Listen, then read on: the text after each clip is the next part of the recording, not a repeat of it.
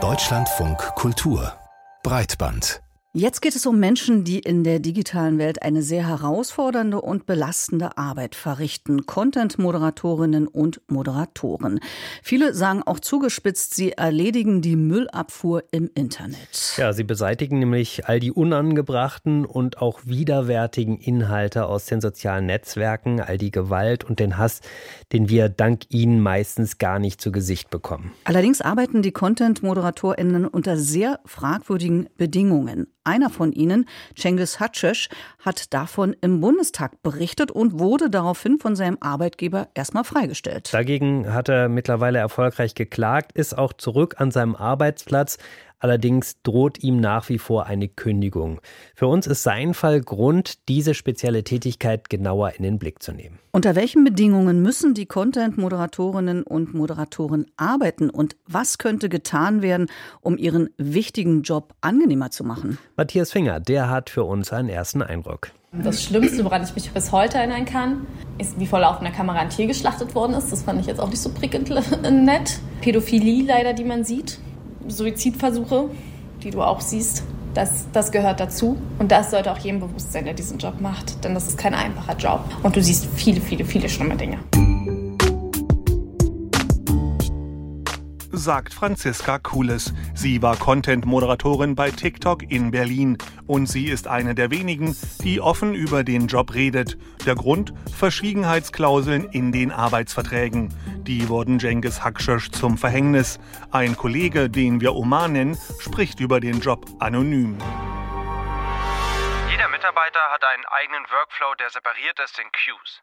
Es gibt Data-Labeler, die entscheiden nicht zu sehr anhand von Regeln, sondern mit dem eigenen Verstand. Andere Leute begutachten komplette Instagram-Seiten. Dann gibt es einen Workflow, der Posts und Kommentare bearbeitet. Und es gibt Workflows, die beschäftigen sich mit Direktnachrichten. Oma und Jengis sind bei Tellus in Essen angestellt, einem Dienstleister des Meta-Konzerns. Hier entscheiden sie, ob Inhalte, die Nutzer von Instagram und Facebook als bedenklich melden, gelöscht werden. Es gibt viele Leute, die dem Druck nicht standhalten. In erster Instanz gibt es Druck durch die Materialien, die wir täglich sehen. Und dann wird auch Existenzdruck von der Firma gemacht. Wenn ich mal einen verstörenden Inhalt gesehen habe und eine kleine Auszeit brauche, kann ich mir die Zeit nicht nehmen, ob es mir gut geht oder nicht. Sobald du dein Arbeitsziel um 0,01% verfehlt hast, switcht die Farbe von grün auf rot, sodass der Druck täglich spürbar ist. Der Verdienst knapp über dem Mindestlohn. Die Arbeit ist nach Sprachen aufgeteilt. Viele Muttersprachler haben allerdings nur einen Aufenthaltstitel, der an den Job gekoppelt ist. Deshalb begehren sie gegen die digitale Fließbandarbeit nicht auf. Nochmal Franziska Kules. Bei Mental Health kann ich sagen, ist TikTok ganz, ganz weit vorne. Wir haben psychologische Betreuung, wir haben Wellbeing, die sich darum kümmern, dass wir uns entspannen können, auch während der Arbeitszeit. Das ist auch in den Outsourcing-Teams gar nicht gegeben, was ich sehr schade finde.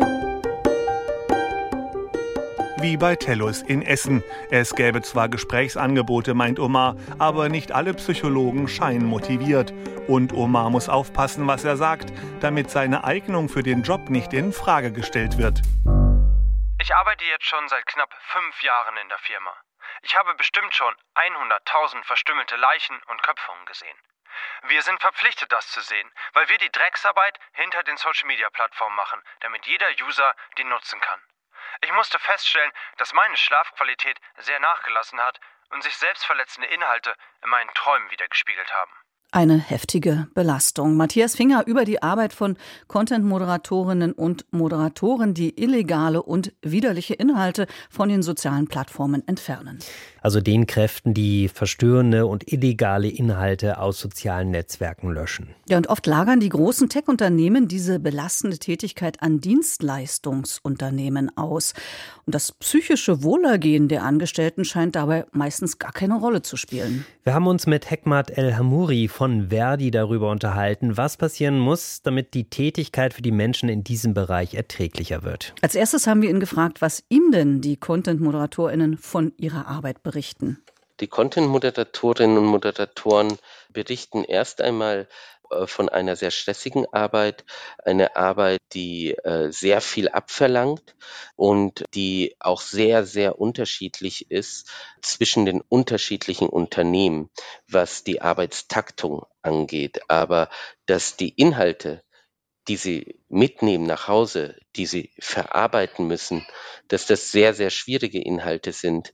Äh, das äh, haben alle Content-Moderatoren unabhängig vom Betrieb, in dem sie arbeiten, gemeinsam. Ganz kurz, unterschiedliche Taktungen heißt, wie bei manchen, die müssen wesentlich viel mehr schaffen als anderen, äh, je nach Unternehmen? Das ist tatsächlich richtig. Äh, das ist eine Arbeit, die zum Teil über ein Akkordsystem abgerechnet wird. Es wird gesehen, wie viel äh, Inhalte in einer bestimmten Zeit in einer bestimmten Schicht moderiert worden sind. Und diese Taktung, das ist unsere Information als äh, Gewerkschaft, kommt auch tatsächlich von den Klienten, also wird auch von den Klienten vorgegeben, zum Teil zumindest, äh, wie viel Inhalte für eine bestimmte App moderiert werden müssen.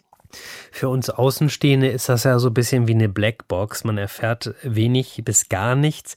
Vielleicht können Sie uns noch einen kleinen Einblick geben. Was sind es eigentlich für Menschen, die diese Arbeit machen? Kann man das sagen? Das Erstaunliche ist, dass viele von ihnen relativ hohe äh, Bildungsabschlüsse haben und gut ausgebildet sind.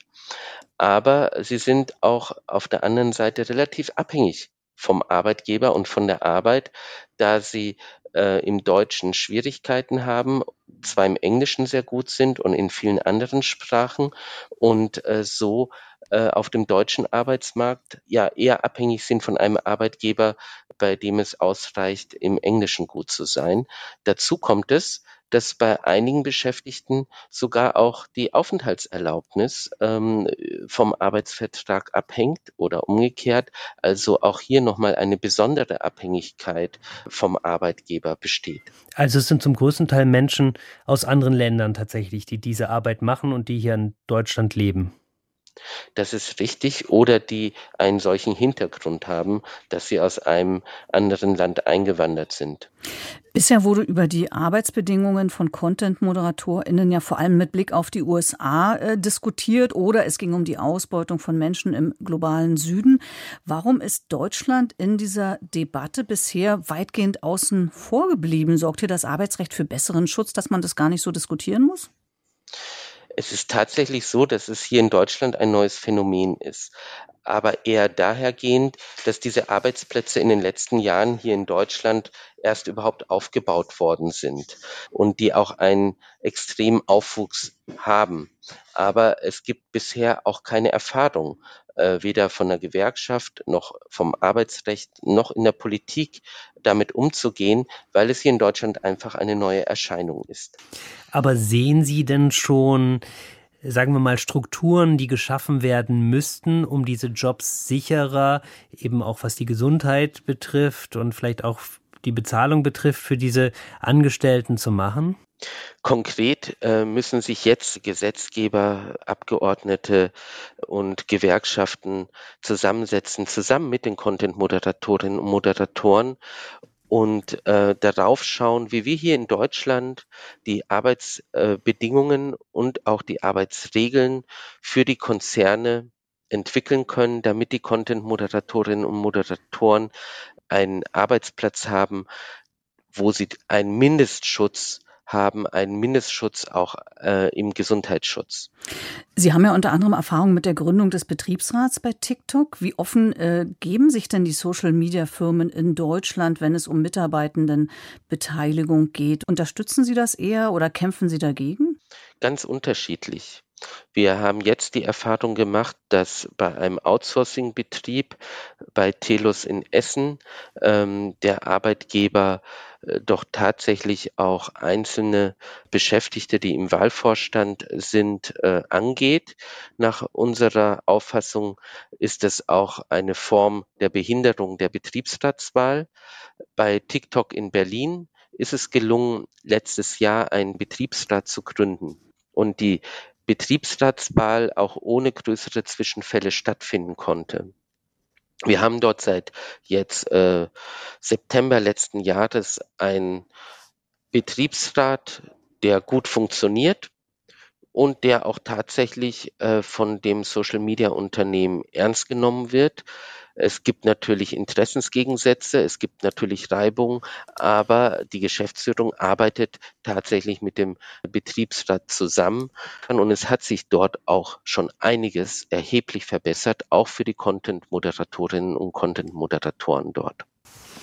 Sie haben gerade gesagt, Probleme machen dann unter Umständen die Firmen, wo diese Tätigkeiten eben dann outgesourced werden. Warum ist das eigentlich überhaupt so? Also warum wird Content-Moderation oft an externe Firmen vergeben? Für einige Firmen, gerade für große Konzerne, ist diese Tätigkeit unangenehm. Viele Firmen wollen nicht, dass diese Tätigkeit, die doch auch sehr problematisch ist von der psychischen Belastung für die Beschäftigten, dass diese Tätigkeit mit ihrem Unternehmen, mit dem Namen ihrer App in Verbindung gebracht wird. Und welchen Einfluss haben Facebook, Twitter und Co auf die Arbeitsbedingungen bei diesen Anbietern, die die Content-Moderation übernehmen? Wir haben die Information, dass auch unterschiedlich ist, aber es gibt viele Hinweise darauf, dass die Großkonzerne die diese Arbeit auslagern, auf die Outsourcing-Unternehmen extrem Druck machen und auch sehr genau die Arbeitsbedingungen der einzelnen Beschäftigten diktieren. Also im positiven oder im negativen? In den meisten Betrieben, wo outgesourced wird, haben wir doch zumindest festgestellt, dass es hier äh, sehr hohe äh, Leistungsvorgaben gibt. Das heißt, diese Vorgaben sind äh, sehr hoch, die an diese Outsourcing-Unternehmen gegeben werden. Es sind sehr hohe Vorgaben, wie viel der einzelne Content-Moderator in einer Schicht schaffen muss. Und das ist doch eine sehr, sehr hohe Belastung, wenn man bedenkt, dass die Inhalte an sich ja auch schon so belastend sind. Wenn man jetzt nochmal resümiert, ähm, was würden Sie sagen, woran hakt es? Wer muss sich am meisten bewegen, um die Arbeitsbedingungen für die Content-ModeratorInnen zu verbessern? Wir denken, dass die Großkonzerne, dessen Inhalt moderiert wird, sich bewegen müssen. Einmal die Konzerne, äh, die nicht outsourcen, bei denen die Beschäftigten äh, im Betrieb untergebracht sind. Sie müssen konkret äh, dafür sorgen, dass die Content-Moderatorinnen und Moderatoren einen besseren Gesundheitsschutz erhalten. Und die Unternehmen, die diese Tätigkeit outsourcen hier in Deutschland und viele tausend Content-Moderatorinnen und Moderatoren ihre Inhalte durchführen lassen. Die können sich mit ihrer Verantwortung nicht wegstehlen. Die müssen dafür sorgen, dass äh, die Content-Moderatoren, die ihre Inhalte moderieren, auch einen vernünftigen Gesundheitsschutz erhalten und äh, einen gewissen Mindestschutz haben und auch die Bezahlung stimmt. Es kann nicht sein, dass äh, hier einige Konzerne, die so viele Milliarden ähm, auf, auf dem Weltmarkt erwirtschaften, sich hier der Verantwortung stehlen. Und der Gesetzgeber, tut der, was er kann? Für den Gesetzgeber ist die Entwicklung neu. Es gab jetzt eine erste Anhörung im Fachausschuss für Digitales des Bundestages und viele Bundestagsabgeordneten hörten mit Spannung den Ausführungen der Content-Moderatorinnen und Moderatoren zu. Aber auch für sie ist das eine, ein neues Feld. Fakt ist, dass die Content-Moderatoren hier in Deutschland eine Tätigkeit machen, die es bisher so noch nicht gab als Berufsbild. Wir alle müssen neu damit umgehen und die Politik, die muss bei so grausamen Inhalten, die tagtäglich hier abgearbeitet werden, überlegen, wie hier gesetzlich ein gesundheitlicher Mindestschutz geregelt werden kann für die Zukunft fordert Hekmat El Hamouri von Verdi. Mit ihm haben wir hier im Deutschlandfunk Kultur darüber gesprochen, was dafür getan werden muss, damit sich die Arbeitsbedingungen von Content-Moderatorinnen und Moderatoren verbessern.